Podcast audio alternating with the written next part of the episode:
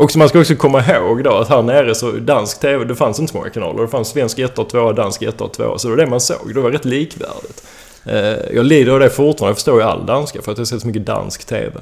Och sen sände de ju, Dansk TV2 sände ju alla Mikael Ladros matcher var han än spelade. Om det var Juventus, Real Madrid, Barcelona lördagkvällar. Man satt ju där och Jag tänkte komma till det. och kollade på var Jag tänkte, du, tycker du att han är Nordens bästa spelare någonsin? ingen konkurrens.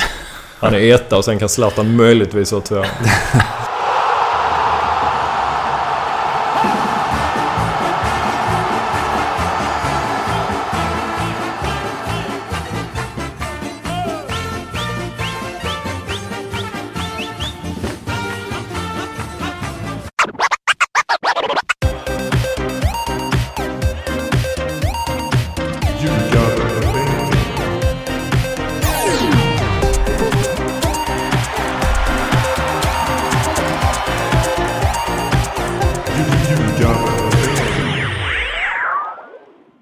Ljugarbänkens VM-podd är här igen. Vi kör ju varje dag numera och det är liksom gäst på gäst på gäst på gäst.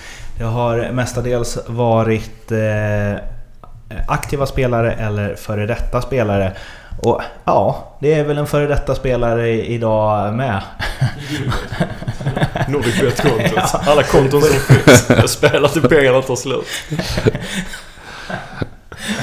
Jag kanske tänkte mer på fotbollsspelare. Eh, och, eh, men idag framförallt eh, fotbollsjournalist ju. Mattias Larsson från Kvällsposten. Hjärtligt välkommen till Ljugarbänken. Tack, kul att vara här. Ja, vad kul att du är här. Du har ju varit eh, fotbollsspelare en gång i tiden. Vill du dra en snabb re- recap på den karriären? Ska jag verkligen göra det? Ja, ja. Ja, det är i tidernas begynnelse. Ja.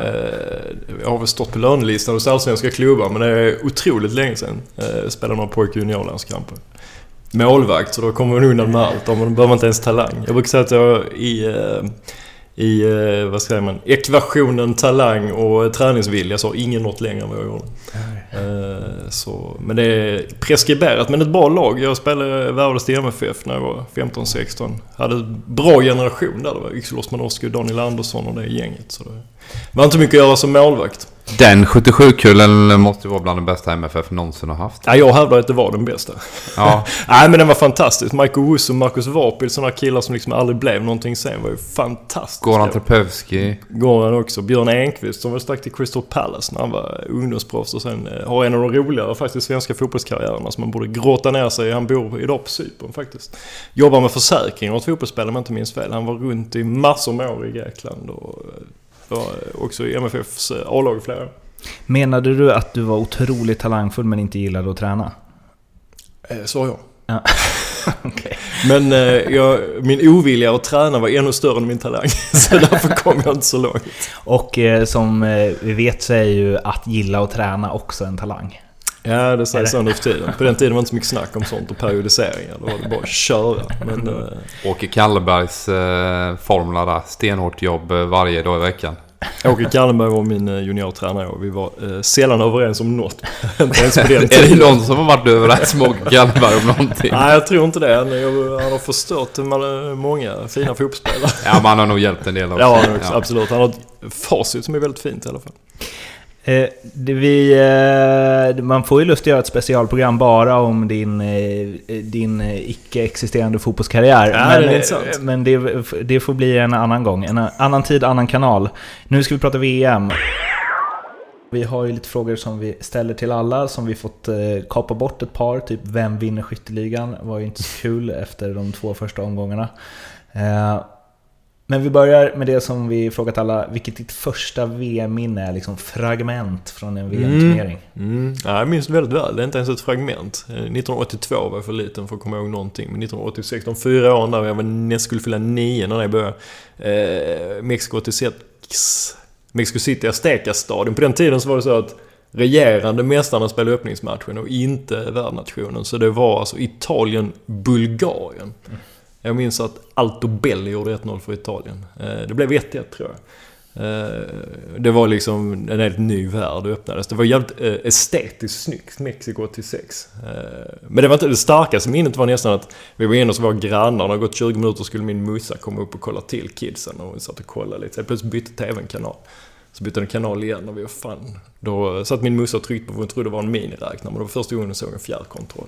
Eh, så då fattade man att det var jävligt länge sedan, 86 liksom. Det, eh, så min, min, min första VM-minne en delning var Alto Belli och min musa som inte visste vad en fjärrkontroll var.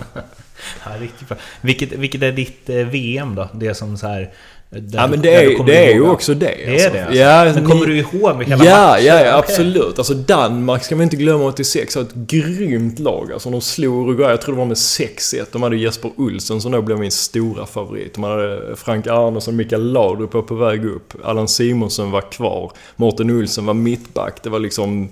Och så här nere där vi bodde då, det var ju dansk TV rakt in i burken liksom. Man såg varenda minut av det här. Det var ju liksom... eh, Det enda som kan mätas är ju 94, men då var jag 17 skulle fylla 18 och det är en helt annan grej liksom. Det, Va? Oj, vad jag hade velat vara 17, Ja men det var ju 94. för nu sitter vi nära Lilla Torg i Malmö. Det var ju Bulgarien-matchen där. Då var det liksom, då tog de inte lägg på någon. Alltså det var, det var fest alltså.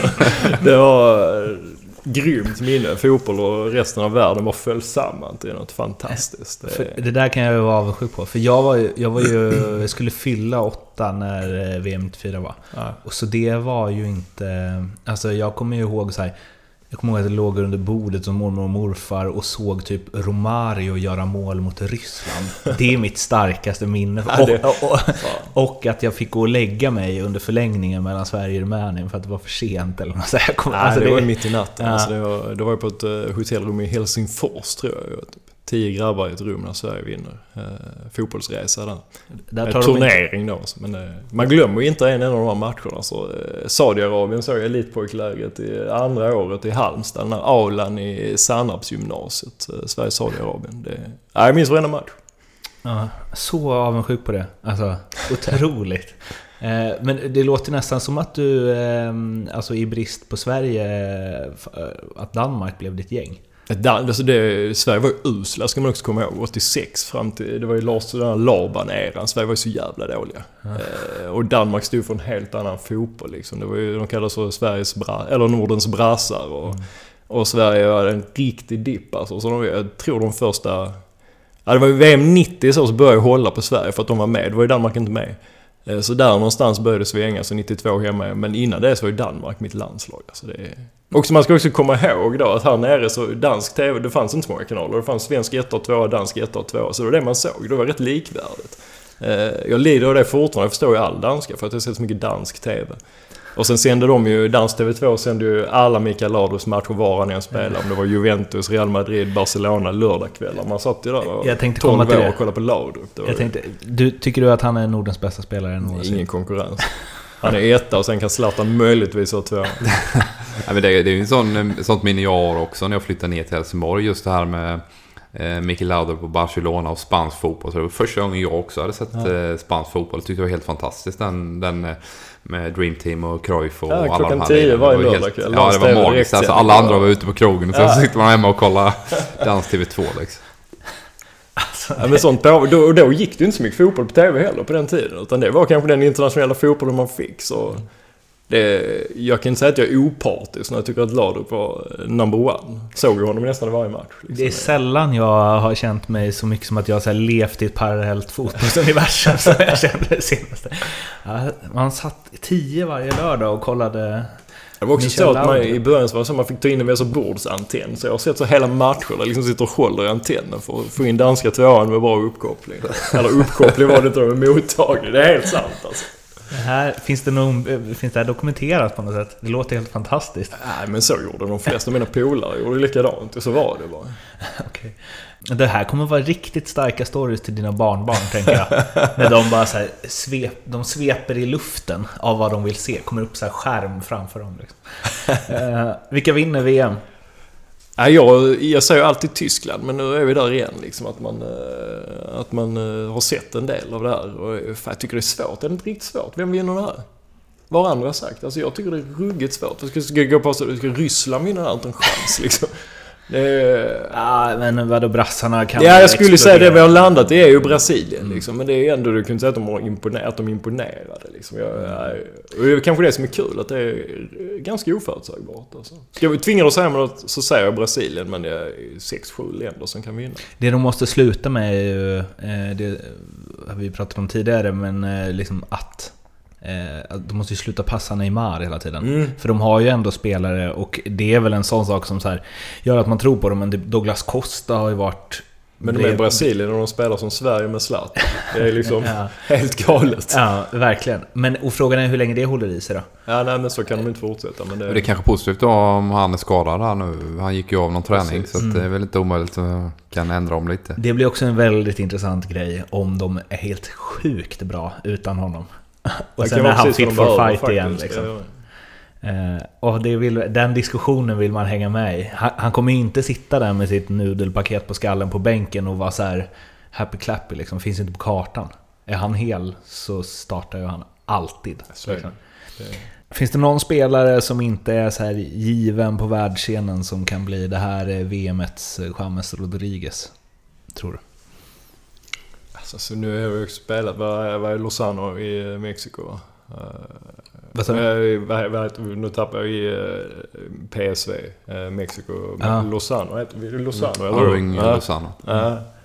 Ja, Det, alltså, men han har ju ändå varit med. Men eh, jag tror att för den stora publiken så, som kanske inte säger varenda, så eh, minst sagt spännande med Tyskland. Om man ska ta någon som verkligen gjort intryck så här i första omgången, som inte är liksom där uppe så. Mm. Eh, Skulle jag hoppas jag på honom. Inte mot Sverige kanske, men eh, intressant. Jag tror det är 19 mål i PSV den här säsongen som gick. Eh, Mm. Och där, Kan göra avtryck i VM också. Jag kände direkt hur jag tillhör den stora publiken. Ingen aning om vem det var innan det här VMet. Nej men precis så är det lite. Alltså, också eh, Holland var ju stort i Sverige och det är en liga man verkligen har tappat de senaste, eller i alla fall jag, Mm. fyra, fem åren. Eh, Och att det känns som ett och annat träben kan göra en 19 mål i Eredivisie nu. Ja, man tar ju det med en nypa salt, men det här är ju kvalitet liksom. Mm. Här kan det ju hända någonting. Eh, han kommer ju antagligen att gå vidare till större Mm. klubbar om han fortsätter som han gjorde med Tyskland i alla fall. Hur går det för Sverige då? Alltså jag är ju jag är Erik Edman, jag är skeptisk tyvärr. Jag tror de åker ur i gruppspelet. Eh, Då kan du gå all in på Danmark sen. Ja, det gör vi ju ändå. Men, eh, men, eh, nej, men det är ju lite som du snackade om innan. Det kan ju mycket väl bli sex poäng utan att ens vara speciellt nära att gå vidare. Eh, Tyskland gör det tidigt. Tyskland slår Sverige, Mexiko och Sydkorea. Tyskland gör det tidigt i sista på Sydkorea. Så det är... Mm, det är lite frustrerande alltså. Tyskland, man behöver en poäng mot Tyskland för att det ska se riktigt fint ut och det känns ju lite osannolikt. Mm. Eh, jag önskar, jag kunde sagt att jag hoppades på kvartsfinal och det gör jag. Men jag tror inte på mer än gruppspel tyvärr. Och det är också så att Sverige skulle knappt gå till VM. Tar de då sex poäng i en grupp och åker ur, det är ju väl med beröm godkänt eller? Så, ja. Det är, Ja. realisten tar över eh, ja. drömmar. Ja, mitt hopp står ju fortfarande lite i Sydkorea. Eh, men om, det här känns ju som jag inte ens behöver fråga, men jag frågar ändå. Om Sverige nu inte liksom går hela vägen utan åker ut i gruppen, eh, vilket är ditt lag? Ja, England. Nej. Ja, men det är såklart är det ju Danmark. Eh, Det är väl inga kommentarer i övrigt. Eh, Dessutom Åge? Hareide som Ja, förbundskapten just som det. både du och jag känner ganska väl Erik. Som är i mina ögon en... eh, Ja, han är en bra fotbollstränare men också en eh, fantastisk människa som man liksom... Jag fascineras av honom som person. Eh, Det Han är ju helt otroligt karismatisk. Ja, är, det det, är det. det någon du bjuder in Mårten på en förfest så är det Ja. ju Åge Hareide och sitta och dra sina jävla stories. Alltså, Ja, det, jag ligger min... eh, dubbelvikt Ja, hela, hela tiden. Alltså, han är helt makalös på att dra historia. Jag och min kollega Johan Wall på Kvällsposten, vi brukar ha sådana listor liksom med olika personer var man skulle placera in dem i sitt släktträd. Och han är liksom den ultimata svärfaren. Hade man fått välja en svärfar i världen vill man ju ha Åge Hareide. Liksom det, det är aldrig tråkigt och det är alltid energi och det är alltid en jävla anekdot bakom, bakom örat liksom. Och i min, som jag känner, så är det mycket kärlek till folk som han liksom, eh, som han har under sitt beskydd. Så det är, ja, den ultimata svärfaren och en jävligt spännande person. Hur, alltså, hur glad blir du om Danmark vinner VM-guld? Det är det... Alltså man, med, med åren blir man ju så jävla avtrubbad.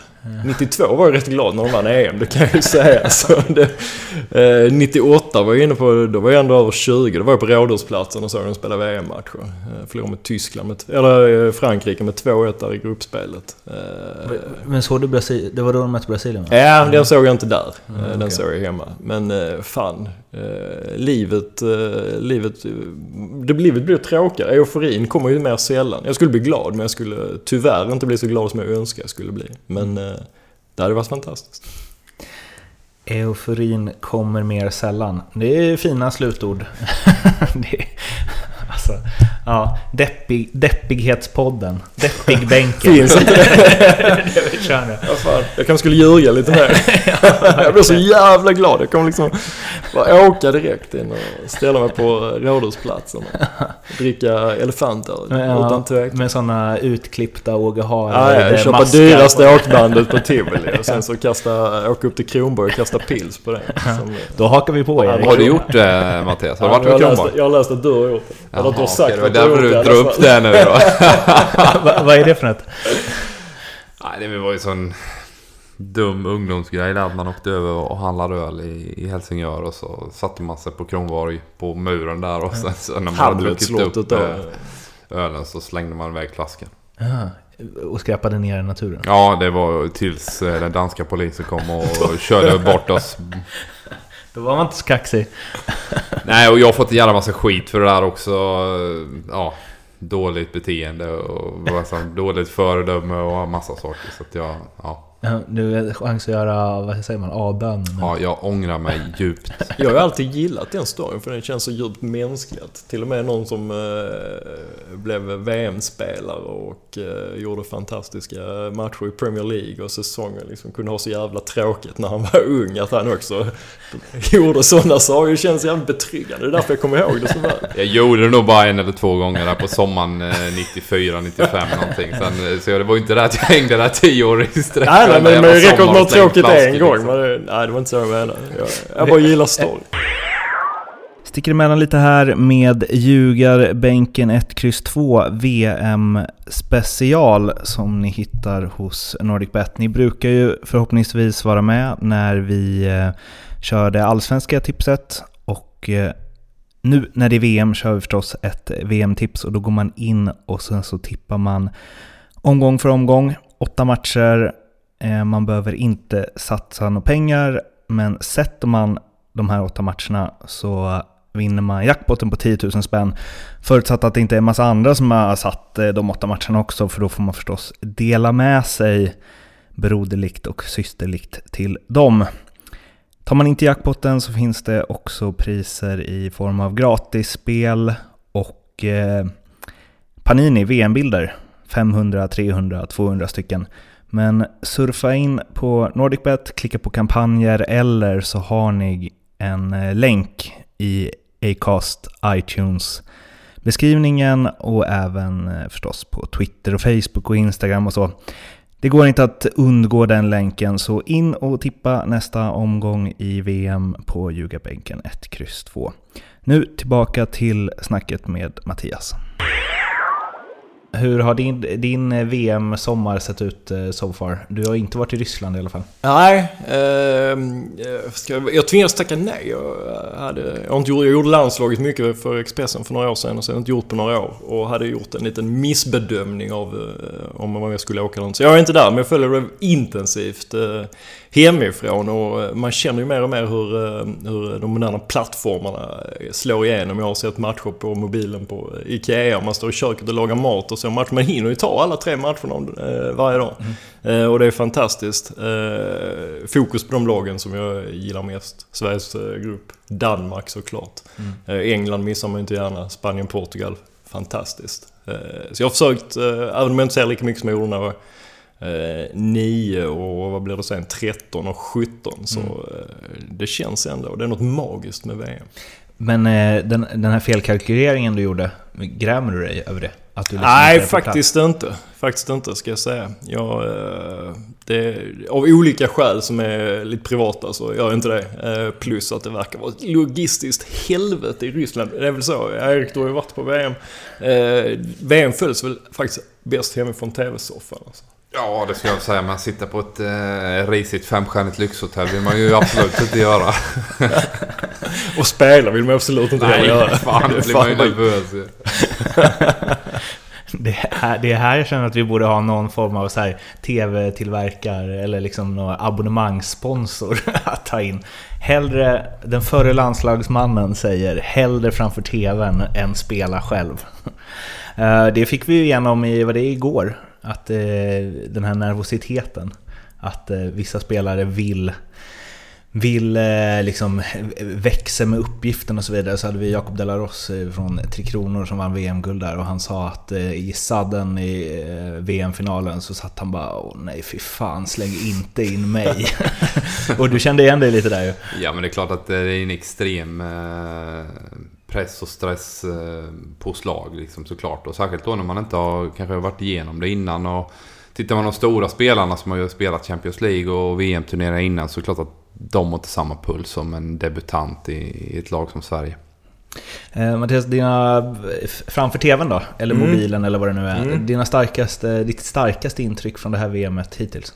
Ska man ta en enstaka situation så är det ju när Cristiano Ronaldo peggar upp mot Spanien. Tre minuter kvar. Min fru sitter som är fullständigt ointresserad. Hon är på den nivån att hon vet vem Cristiano Ronaldo är. Hon vet inte vem Messi är skulle jag tro. Mm. Och när han peggar upp så, han kommer göra mål. Och det är klart som hela världen vet, han kommer göra mål. Det är ju bara så. I det läget är han född för att sätta han i krysset på, så gör han det. Det är klart. Det är ett sånt VM-ögonblick som kommer att leva. Det vet man redan nu. Det kommer liksom att leva även om 20, 24, 28 år. Liksom. Mm. Det bara sitter. Annars är det ju oundvikligt att VAR är det bestående intrycket. Mm. Eftersom det är någonting nytt. Eh, jag har pendlat så in i vad jag egentligen tycker om detta. Eh, jag är ju som person eh, emot all förändring. Så detta, och fotboll är det som ligger kanske närmast om hjärtat. Så i början var jag jävligt skeptisk. Men sen har jag försökt vara rationell ändå och tänka att livet förändras och utvecklas. Och det gör fotbollen också kanske ändå på längre sikt när det här sitter att det ändå är till det bättre. Men eh, jag blir förbannad när domarna släpper liksom eh, beslut för att kunna luta sig mot en TV-bild. Jag är inte van vid det så eh, än så länge är jag kluven men det kanske blir bättre på sikt. Det finns ju något att det är, så här, det är bra att det blir rätt, tycker jag. Men... Men det är inte fotboll. Nej. Fotboll är inte rätt. Och Axel Pileby som twittrade ut att Maradonas Guds handsmål hade aldrig funnits ja, om VAR hade funnits. Nej. Och det vill man ju, att det ska finnas. Ja men fotboll är som kärlek liksom. Det skaver och det gör ont och det är fel. Eh, det känns jävligt bra när det känns bra. Det känns för jävligt när det är dåligt liksom. Och tar man då bort allt det dåliga så då är fan det inte kärlek längre. Nej. där hade man ju inte velat ha eh, en kamera på ens kärleksliv. då blir det väl... då blir det väl, vad heter det, Big Brother? Det är väl motsvarigheten om man liksom tar VAR in i vanliga livet. Liksom. eh, vad, vad, känner du kring VAR? Vi har ju liksom pratat mycket off record om det. Men liksom... nej, men jag är väl lite som Mattias där. Först är man ju rätt så skeptisk till förändring eh, generellt. Allt från hemåtpassen eh, efter man tog bort mm. en VM 90 så tyckte man det var vad fan ska man göra det? Och sen är det nya offside-regler och nu, eh, det börjar ju likna mer och mer den amerikanska idrotten också. Mm. Att man vill ha rätt. Liksom. Det är så mycket pengar på spel som, som gör att eh, minsta lilla misstag hit eller dit får sådana otroliga konsekvenser. Så att jag är mer och mer positiv faktiskt. Och ännu mer positiv efter Sveriges seger mot Sydkorea kanske. Det är otroligt att, det, att liksom, det var några som var emot att målvakten inte fick ta upp hemåtpass. Alltså Fast idag... det minns jag som att det ändå var en rätt smooth övergång. Även om det var, det var mest målvakt. Jag var målvakt själv på den tiden. Ja. Eh, det var mest vi som gnällde. Ja. Men då var du bra med fötterna då med andra ord eller? Eh, jag var precis på den övre halvan. Ja, okay. Inte så jävla bra. Vänsterfoten och Micke Nilsson-klass. Nej, det var mycket sämre så. För... Eh, en annan Mattias eh, Lindström som brukar vara med i den här podden när vi inte snackar VM. Eh, han eh, blev ju upprörd när det här beslutet att, att avsparken inte måste gå framåt kom. och det kan jag också känna, att det ska stå, det ska stå två där och småsnacka vid mm. avsparken. Man ska inte bara kunna gå fram själv och slå den bakom. Men det är också en sån sak som man kommer ha svårt att förklara i framtiden varför det var så jävla viktigt. Jo. Det stora problemet med VAR tycker jag ändå är alltså rytmen i spelet blir en helt annan. Avbrotten Mm. blir på ett sätt det tar tid. Du tappar momentum. Det var någon, jag kan inte säga vilken match det var, men det var ett VAR i 87 man kollade och sen blev det någon slutforcering för att allting eh, stannade av i Mm. två-tre minuter. Liksom. Och det, det är ju inte bra, det måste man komma till rätta med. Och vad händer i en VM-final då det blir en sån situation och sen så kontrar det andra laget in ett mål? Ja. Och så, alltså det Var börjar ju... målchans liksom? Hur långt kan man se? Det är liksom, det är existentiellt VAR. Ja. Och jag känner, jag har en magkänsla av att det kommer komma ett sånt ögonblick i det här VMet. Mm. I en väldigt viktig situation. Då hela, alltså, he- hela världen kommer handla om VAR i ett par dygn. Men det är väl nästan det vi behöver. Få veta var vi ska landa med det här experimentet. Mm. Dagar innan, två dagar får vi väl säga, innan den dagen då Sverige möter Tyskland. Eh, och vi ska prata en del om den matchen. Vi har precis spelat in webb-tv, jag och Erik, och han har liksom försökt eh, i bästa Edman-stil att leta fram positiva grejer kring det här. Men vi landar ju ändå i att det är max 10% chans att Sverige ens tar poäng. Och du var ju nere på promille när vi pratade Sveriges vinst och sa den största prestationen i en enskild match på 40 år minst om Sverige vinner det här. Eh, är vi lika pessimistiska slash realistiska från eh, Mattias Larssons håll? Promille på seger. Det är... Ja, egentligen, egentligen. Men sen är det också de här lag som har haft så gyllene generationer som Tyskland har haft. Det börjar väl egentligen med det här eh, u 21 EM-guldet här i Sverige 2009, det laget. De börjar ju komma till åren faktiskt. Eh, De kan också vara mätta, ser man liksom tillbaka på sådana här lag. Portugal hade en sån generation som eh, kapsejsade liksom. Eh, Och det har ju hänt. Spanien också. Eh, Det måste jag bara sticka med mig. Alltså, att Manuel Neuer är 32 år är Ja, den men- största jävla reality-checken i Ja. mitt liv alltså. Ja. Jag tänker att han är ung och lovande. och på Precis, G. precis. Och med, samma med Kedira och gänget. Liksom. Man tänker att de är ju fortfarande på väg, Jo, men det är de ju inte. De har ju passerat, eh, kanske inte passerat toppen, men de har varit tillsammans som ett lag i så många år. Och det finns också en gruppdynamik i det. När du har upplevt allting tillsammans så är du liksom inte lika... Man tappar kanske den sista lilla glöden, hungern, liksom, offerviljan. Eh, så det var kanske illa för Sverige att de gick på den här pumpen mot Mexiko. Eh, då fick de sig en riktig käftsmäll och ett uppvaknande. Så jag tror precis som Erik att Eh, Sveriges chanser hade nog varit bättre om, Mexiko, om de hade städat av Mexiko. För de är ju fortfarande samma lag, liksom på samma ställe i sina karriärer. Eh, och eh, de är på väg över en kulle i alla fall. Eh, men samtidigt jämför man spelare för spelare, lag mot lag så det ser tufft ut alltså. Jag tror det var Simon Bank idag som hade gjort någon sån här... Eh, gått igenom alla spelare i Tysklands trupp och när man, om man sätter ihop en, eh, en ABCD11, hur många svenska spelare som går in. Och det var ju...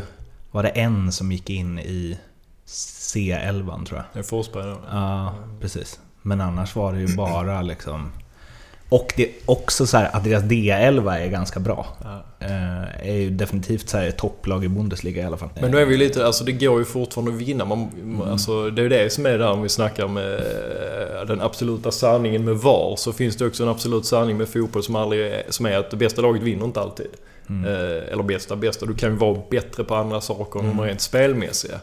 Eh, och då har jag funderat lite mycket, hur ska Sverige egentligen ta sig an den här matchen? Ska man spela precis sitt vanliga 4-4-2 som man, har, eh, som man har gjort tidigare? Ska Janne Andersson bara mala på liksom? Är, är det rätt? Erik, du som har varit med lite, ska man tänka så? Alltså generellt sett så är jag emot att förändra spelsystem. Men eh, vi öppnar lite för det också här och, och jag är rädd för om, om spelar till exempel Emil Forsberg på sin vanliga position så kommer han eh, springa och jaga Kimmich hela matchen. Så Exakt. att han är mer vänsterback än, Ja. än offensiv. Så att, eh, fan om inte man ska satsa på någon form av 4-5-1 eller någon 4-4-1-1 där han ligger bakom eh, Din, eh, din gamla då. tränare när MFF då tog sig in i Champions League, Salzburg. Man spelade de ju 5-3-2 eller, och sen 3-5-2 när man väl gick framåt. Speciellt med Pontus Janssons match mot, i öppningen mot Sydkorea. Att han kanske förtjänar att spela. Man skulle köra tre mittbackar.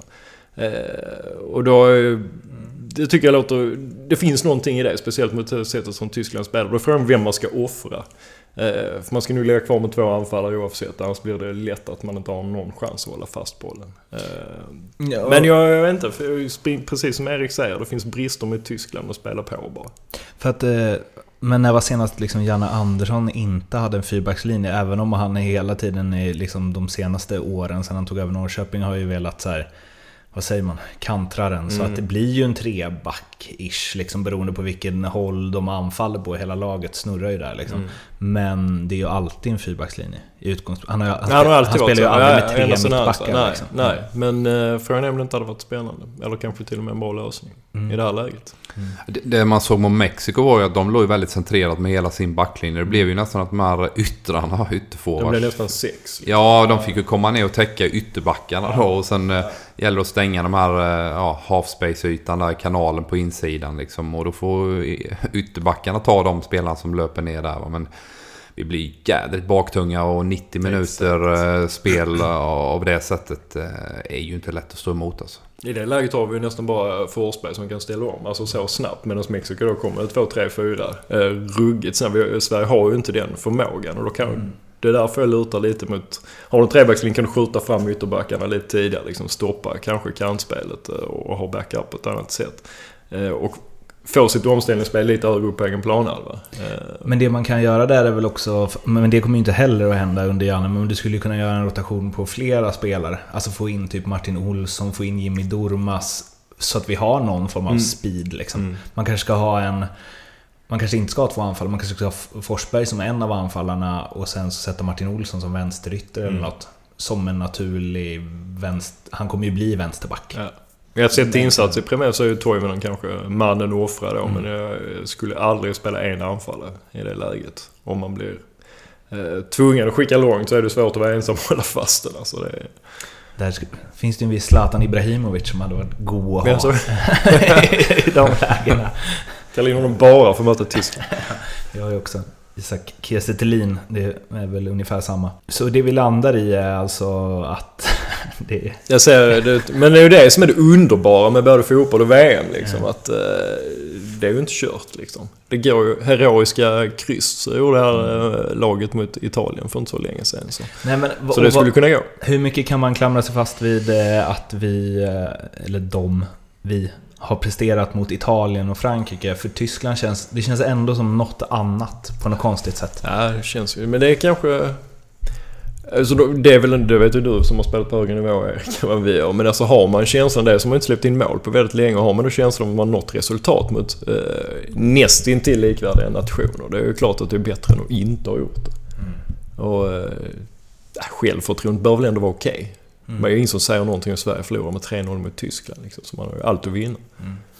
En annan grej som jag eh, tycker att man har fastnat lite i när man eh, läser och hör folk, för det var ju inte så positivt efter Sydkorea-matchen, kände jag i alla fall. Utan Mm. det var bara så här, ja, ja det kommer ändå gå till helvete och vi kan åka ut på sex poäng och hej och hå." Mm. Men att vi skulle slå Mexiko eh, har ju någonstans, bara för att de gjorde en toppenmatch mot Tyskland, där de hade en del flyt och en bra keeper också. ehm, att det är klart att vi kan slå dem. Alltså det har blivit någon så här att bara, nu är vi i dödens grupp igen. Ja men det är också, det blir mycket, VM blir mycket matematik i en sån här grupp. Ja. Har du ett resultat eh, att gå på liksom, och de har slagit, storfavoriten har förlorat mot en kommande motståndare. Det är klart det är psykologiskt eh, att det påverkar att snacket eh, går därefter. Eh, sen kan det ju vara så om Mexiko slår Sydkorea, vilket ändå får förefalla ganska sannolikt. Mm. Eh, då har de ju råd att förlora mot Sverige. Om Sverige inte skräller mot Tyskland. Så det, Mm. det blir ju konstigt, det blir ju hela tiden, det är, så, det är det som är så svårt med VM att förutsäga matcher eftersom eh, tabelläget påverkar så otroligt mycket hur ett lag liksom behöver gå ut och an, angripa en match. Liksom. Mm. Eh, Hur, hur defensivt kan du starta och offensivt måste du gå?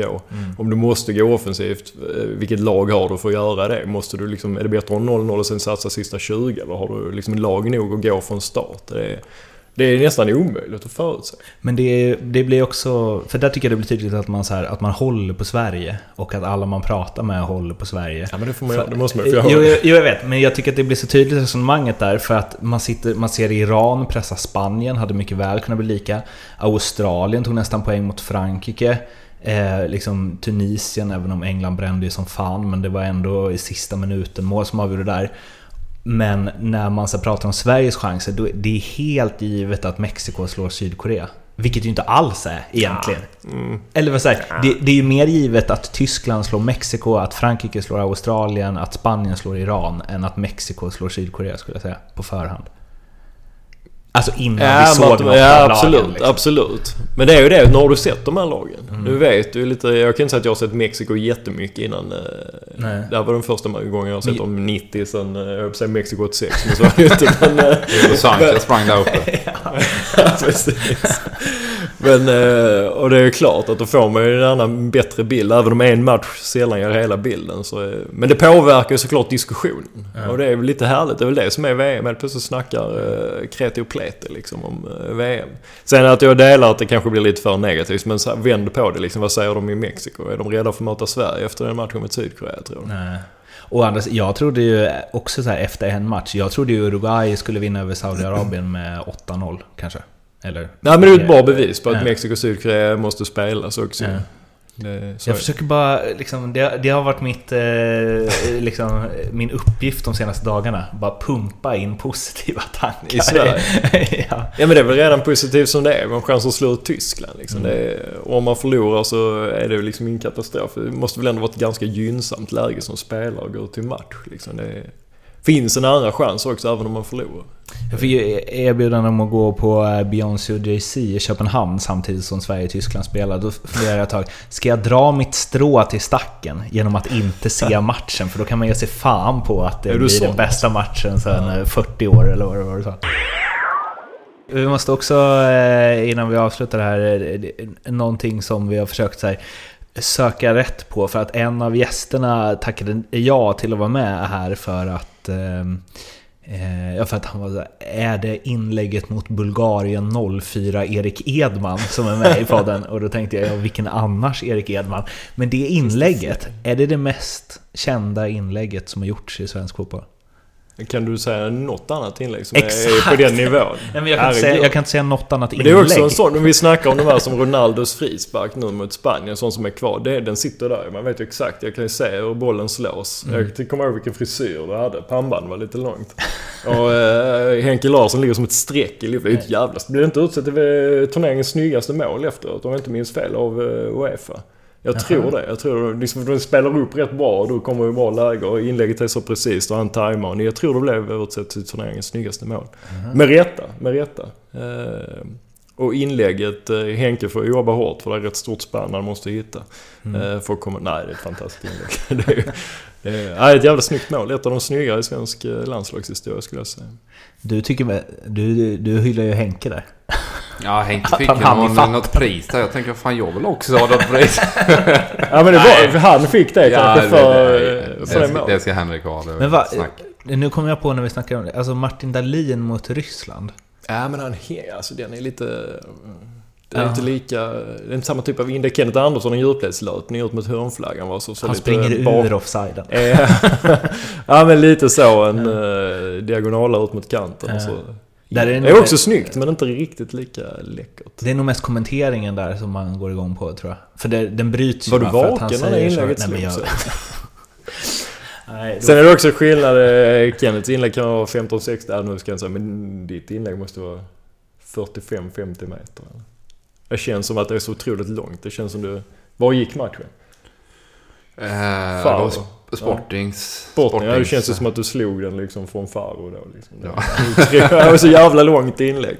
Och kokte kaffe när den hängde i luften. eh, nu, eh, och jag kan se framför mig nu hur ni alla lyssnare liksom sitter där på eh, YouTube och YouTubar det här eh, Men rätta, inlägget. För det, det är vad vi ska göra nämligen. Grattis till er. Alltså, fina två minuter på YouTube. Nu blir det Danmark eller? Ja, Ja? När börjar de? Börjar ja de? den börjar nu. Den börjar fem prick. Då eh, eh, avslutar vi det här så att inte du blir, blir eld och lågor på matchen. Exakt. Eh, Mattias, superkul att du ville vara med. Ja, tack för att jag fick komma. Eh, så håller vi en extra halvtumme för eh, Danmark och för dig. Och eh, vi eh, hörs i eh, morgon efter, ja, inte imorgon, men imorgon när ni hör det här. Efter att eh, Sverige förhoppningsvis då, då skrällt mot Tyskland och tar ner den matchen tillsammans med eh, Irma Helin som spelar i Djurgården och damlandslaget. Tills dess så får ni ha det så bra. Heja heja Sverige. Hej då! Hej då. Hej, hej, hej.